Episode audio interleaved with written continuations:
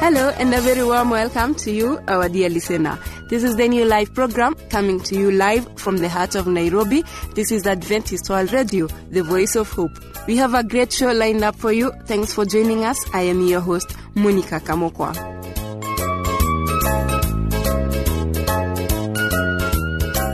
Starting off the show for us today is Lydia Achieng.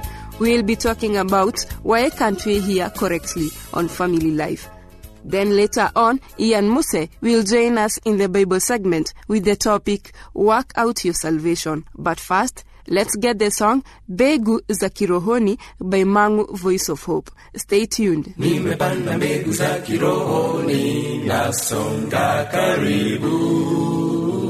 bwana yesu arudipo atatuchukua nimepanda mbegu za kironi nasonga karibu. Bwana yesu mokozi arudipo atatuchukua. Nyakati za shida nyakati za leo. Bwana yesu mokozi arudipo atatuchukua nyakati za shida nyakati za leo. Bwana yesu Mwokozi arudipo atatuchukua.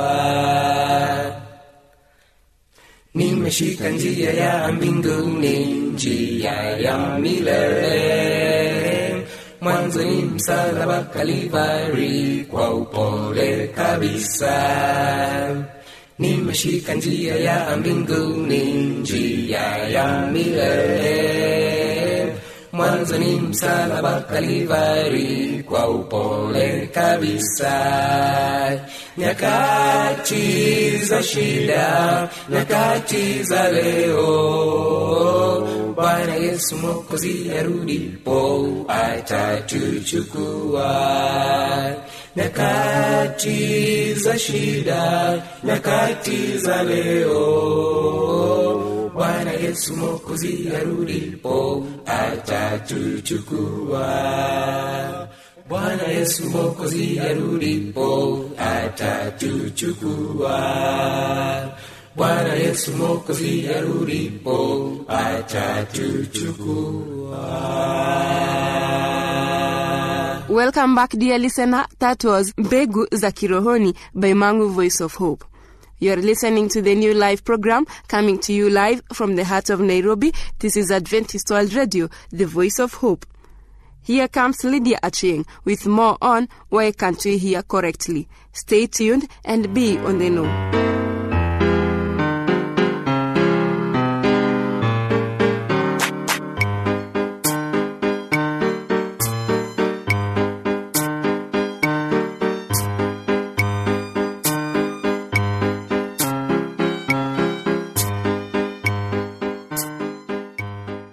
Hello, dear listener. Welcome to today's Family Life program. I'm your presenter, Lydia Achieng. Today we'll talk about why can't we hear correctly. The saying goes, God gave us two ears and one mouth for a reason. He wants us to be better prepared to listen than to speak. That sure goes a long way with the Bible verse that says, Take note of this. Everyone should be quick to listen, slow to speak, and slow to become angry. That's in James chapter 1 verse 19. For some reason, listening seems to be a skill that too many of us will underuse. We need to get rid of what authors Dallas and Nancy Demmitt call the how can I get you to shut up and listen to me mindset and replace it with a what can I do to create a safe place where understanding can take root and grow. The Bible says, the heart of the discerning acquires knowledge. The ears of the wise seek it out. That's in Proverbs chapter 18 verse 15. Are you being wise and seeking out knowledge about your spouse? Not just regurgitating what they say and then voicing what you decided to say anyway.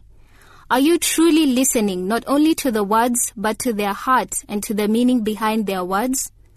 That's difficult to do because it takes self discipline and discernment and selflessness. Please take note of what author H. Norman Wright writes on the topic of listening from the book How to Change Your Spouse Without Ruining Your Marriage, because we could learn something. This is what Dr. Wright says on this subject. When both husband and wife recognize the importance of listening objectively and giving each other full attention, they're taking big steps towards building strong lines of communication. It's important to identify some of the attitudes that prevent a husband or wife from listening. Listening to these statements may be uncomfortable, but that may indicate a problem attitude. I'm right and you're wrong. When this is the attitude, you become preoccupied with proving this to your partner and you embark on a crusade to convince him or her, which usually backfires. You don't hear your partner. You're at fault. When blame is the name of the game, you see yourself as innocent and your spouse as guilty. You're convinced he or she should be blamed. You don't listen to your partner. I'm the victim. If you have a need to feel you've been victimized and your partner is insensitive as well as selfish, you won't hear the explanations or the apologies. Your partner can express it a dozen different ways, but you won't really listen. Self blindness. There's no way that you see yourself contributing to a problem. You complain about your partner and fail to see how you both cooperate and participate in the issue. The barriers are up against hearing your spouse's perspective. Domination phobia. You're afraid if you listen to your partner, you'll be controlled, having to do it in his or her way. You hit the listen off switch when your spouse makes suggestions to you. Defensiveness. You live with the fear of being criticized. You don't listen to evaluate what is said but reject all statements. Sometimes you expect to be criticized, so you hear it when it's not even there. Mistrust. You don't trust your partner. You believe your husband or wife is lying before he or she says anything. You feel that if you show any indication that you're listening, your partner will take advantage of you. Self centeredness. This can also be called selfishness or narcissism. There is no understanding directed toward the other person's needs or concerns. Your partner is hardly even thought of except to deny his or her right to feel, behave, or say anything to contradict you. These attitudes keep growth and change from taking place. Is there a difference between listening and hearing? Yes, there is. Hearing is gaining content or information for your own purposes.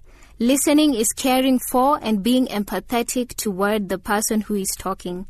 Hearing means that you're concerned about what's going on inside yourself during the conversation. Listening means you're trying to understand the feelings of your spouse and are listening for the sake of the other person. Let me give you a threefold definition of listening. Listening means that when your spouse is talking to you, one, you're not thinking about what you're going to say when he or she stops talking. You aren't busy formulating your response. You're concentrating on what is being said and are putting it into practice. He who answers before listening, that is his folly and his shame. Proverbs chapter 18 verse 13. It also means you're looking at the person and listening with your eyes as well as with your ears. 2. You're accepting what is being said without judging what he or she is saying or how it's being said. You may fail to hear the message if you're thinking that you don't like your spouse's tone of voice or words. You may react to the tone and content and miss the meaning. Perhaps your spouse hasn't said it in the best way, but why not listen and come back later when both of you are calm and discuss the proper wording and tone of voice? Acceptance doesn't mean you have to agree with the content of what is said.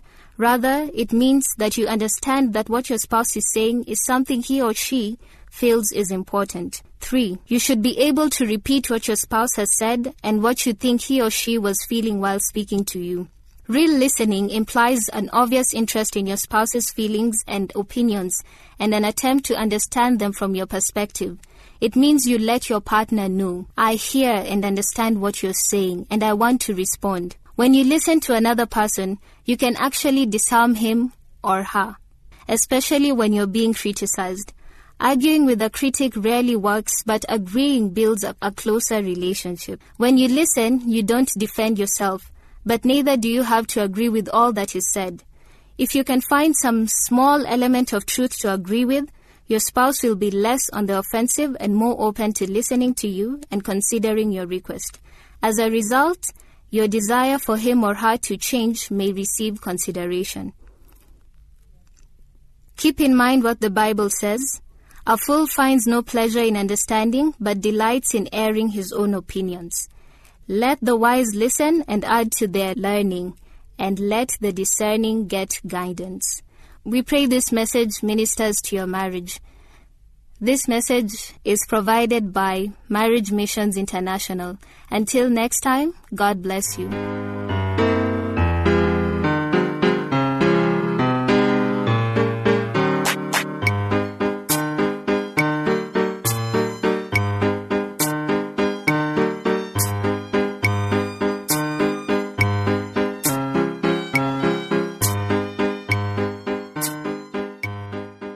For those of you who are just joining us, this is the new live program with me, Monica Kamoko, your host, coming to you live from the heart of Nairobi. This is Adventist World Radio, the voice of hope. If you wish to drop comments, suggestions, or questions, do so through the producer, Adventist World Radio, PO Box 42276, code 00100, Nairobi, Kenya or email us at awrnairobi at eku.adventist.org.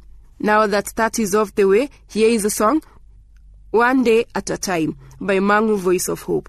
Don't change the channel. I'm only human. I'm just a young man. Help me believe all that I can be and all that I am. Show the I have to climb. Lord, for my sake, teach me to take one day at a time. One day at a time, sweet Jesus. That's all that I'm asking from you. Give me the strength to do every day what I have to do. Yesterday's gone, sweet Jesus, and tomorrow may never be mine. Help me today, show me the way, one day at a time. One day at a time, sweet Jesus. That's all that I'm asking from you.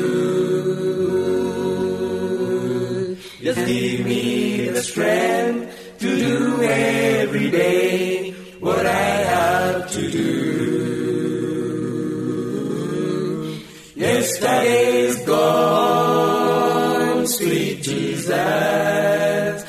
tomorrow may never be mine. Help me today, Lord, show me the way, one day at a time.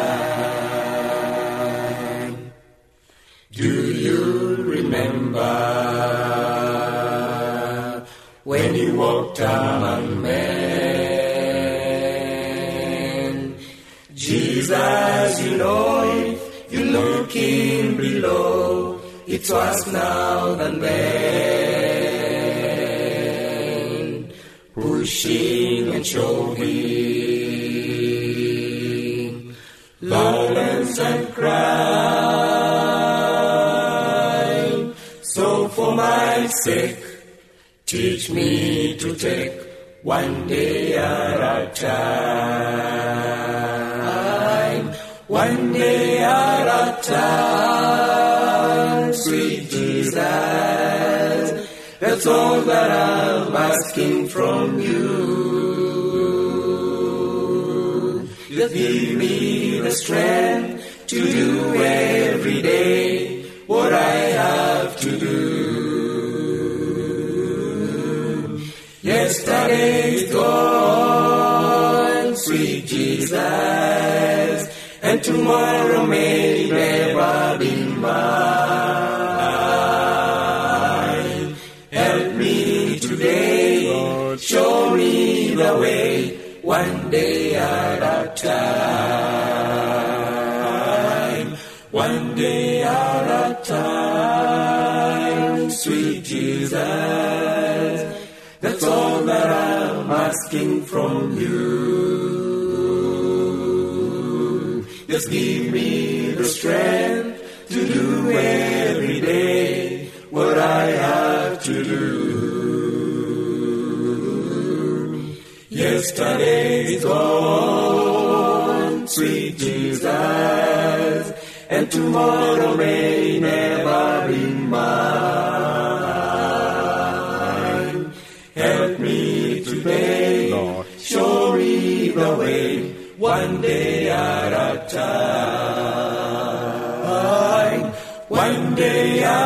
time, sweet Jesus.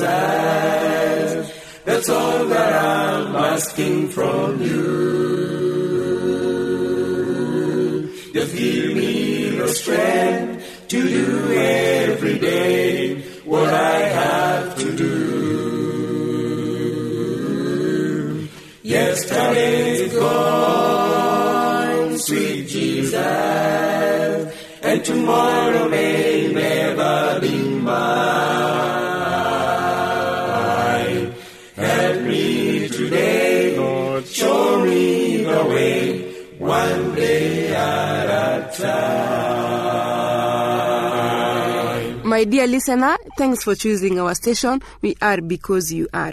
Please join me as I welcome Ian Muse for the Bible segment. His message is Work Out Your Salvation. Be blessed.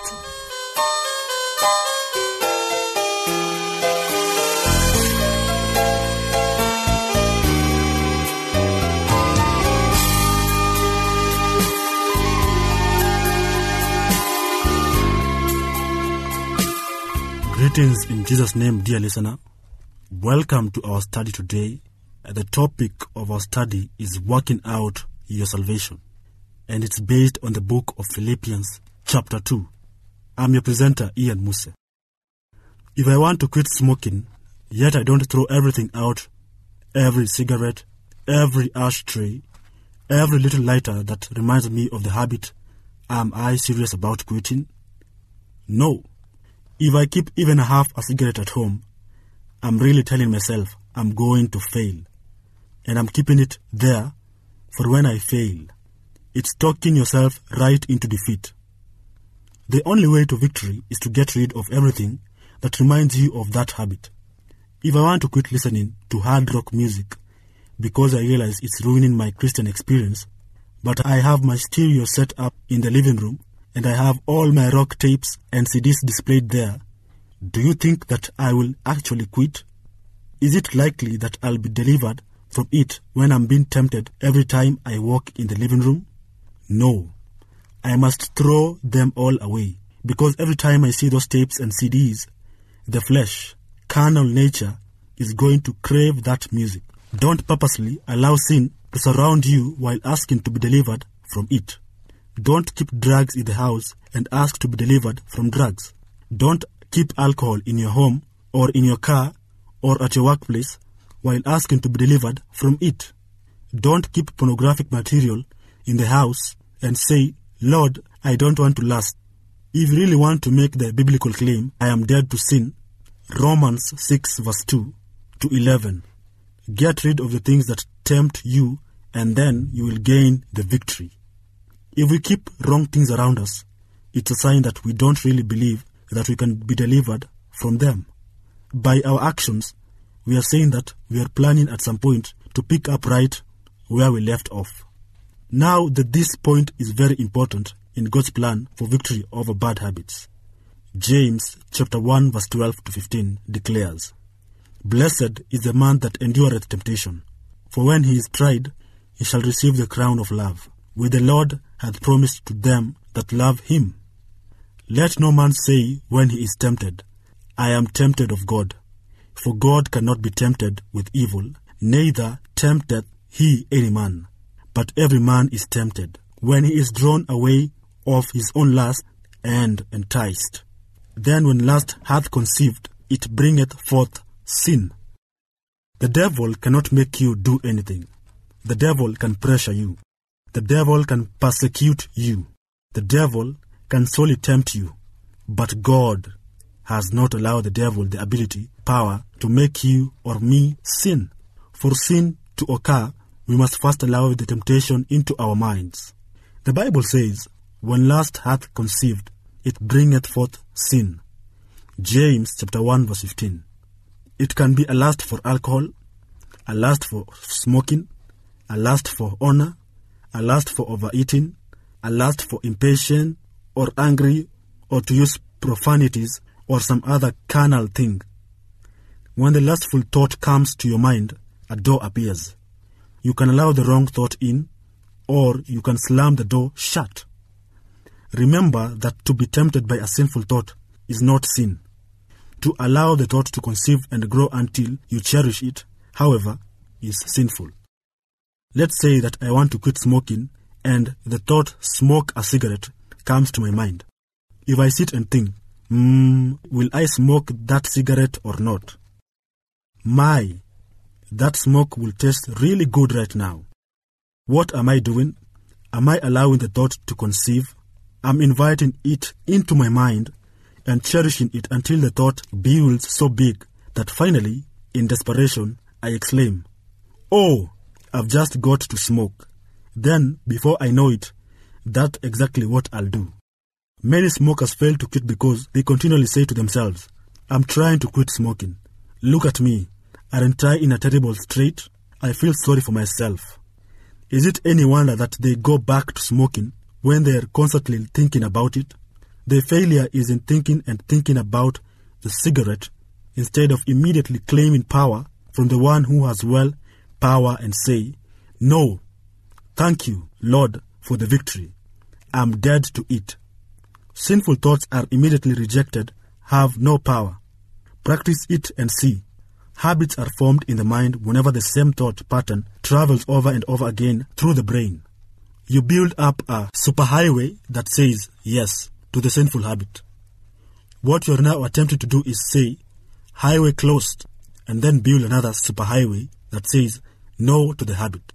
The wonderful thing about this process is that every time the mind is told, No, thank you, Lord, for the victory, I'm dead to the habit, it will accept new thought pattern more easily the next time, and still more easily the next and the next, until it becomes very easy to resist temptation and the evil habit has no strength. Learning to retrain my bad habits has been one of the most powerful things I have learned since becoming a Christian. When tempted with an unchristian like thought, reject it immediately. Don't wait five seconds. Don't even wait seconds.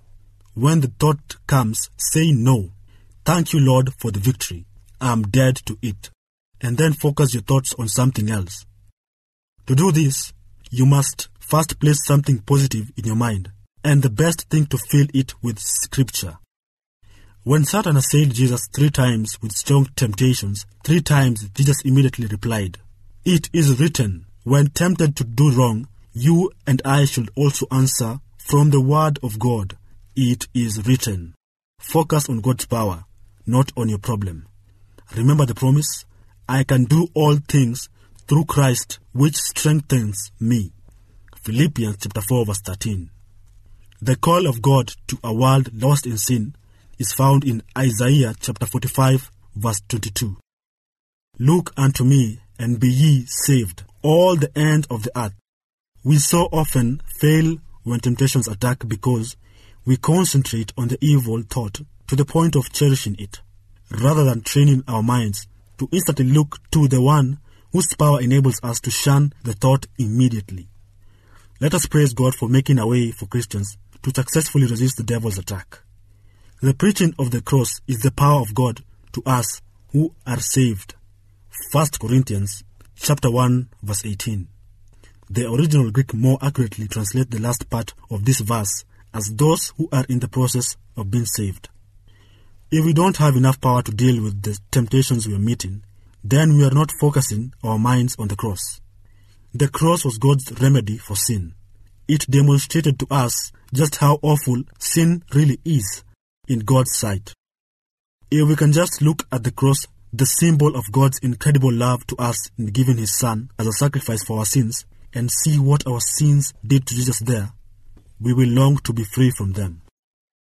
One reason so many of us have such a hard time with our personal sins is that we measure them against what we consider to be larger, more hideous crimes. By comparison, we don't think of them as very bad.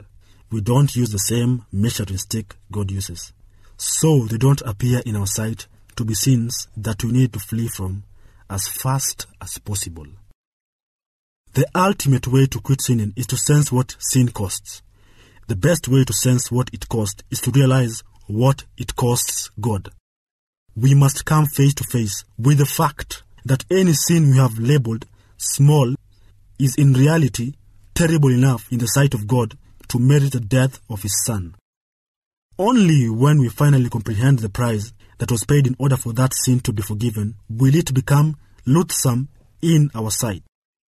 We will shun it entirely and find the victory we long for so deeply. My prayer is that you can always become victorious. Remain blessed. Amen. I was your presenter, Ian Musa.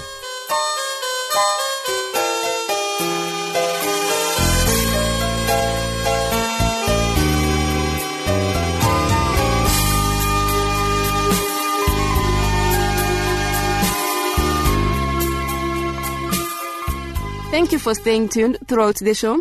I hope you're blessed just like I was. Don't forget to send us your views, comments, or questions about the show to the producer, Adventist World Radio, PO Box 42276, code 00100, Nairobi, Kenya. Email us at awrnairobi at eku.adventist.org. Until we meet again, I have been your host, Monica Kamokwa. God bless you abundantly. I'm only human. I'm just a young man. Help me believe all that I can be and all that I am. Show me the stairway. Climb. Lord, for my sake, teach me to take one day at a time. One day at a time, sweet Jesus. That's all that I'm asking from you. Just give me the strength to do every day what I have to do.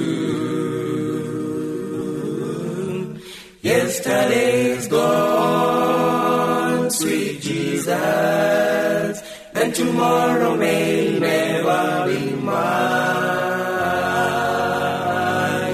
Help me today, show me the way, one day at a time. Time, sweet Jesus. That's all that I'm asking from you. Just give me the strength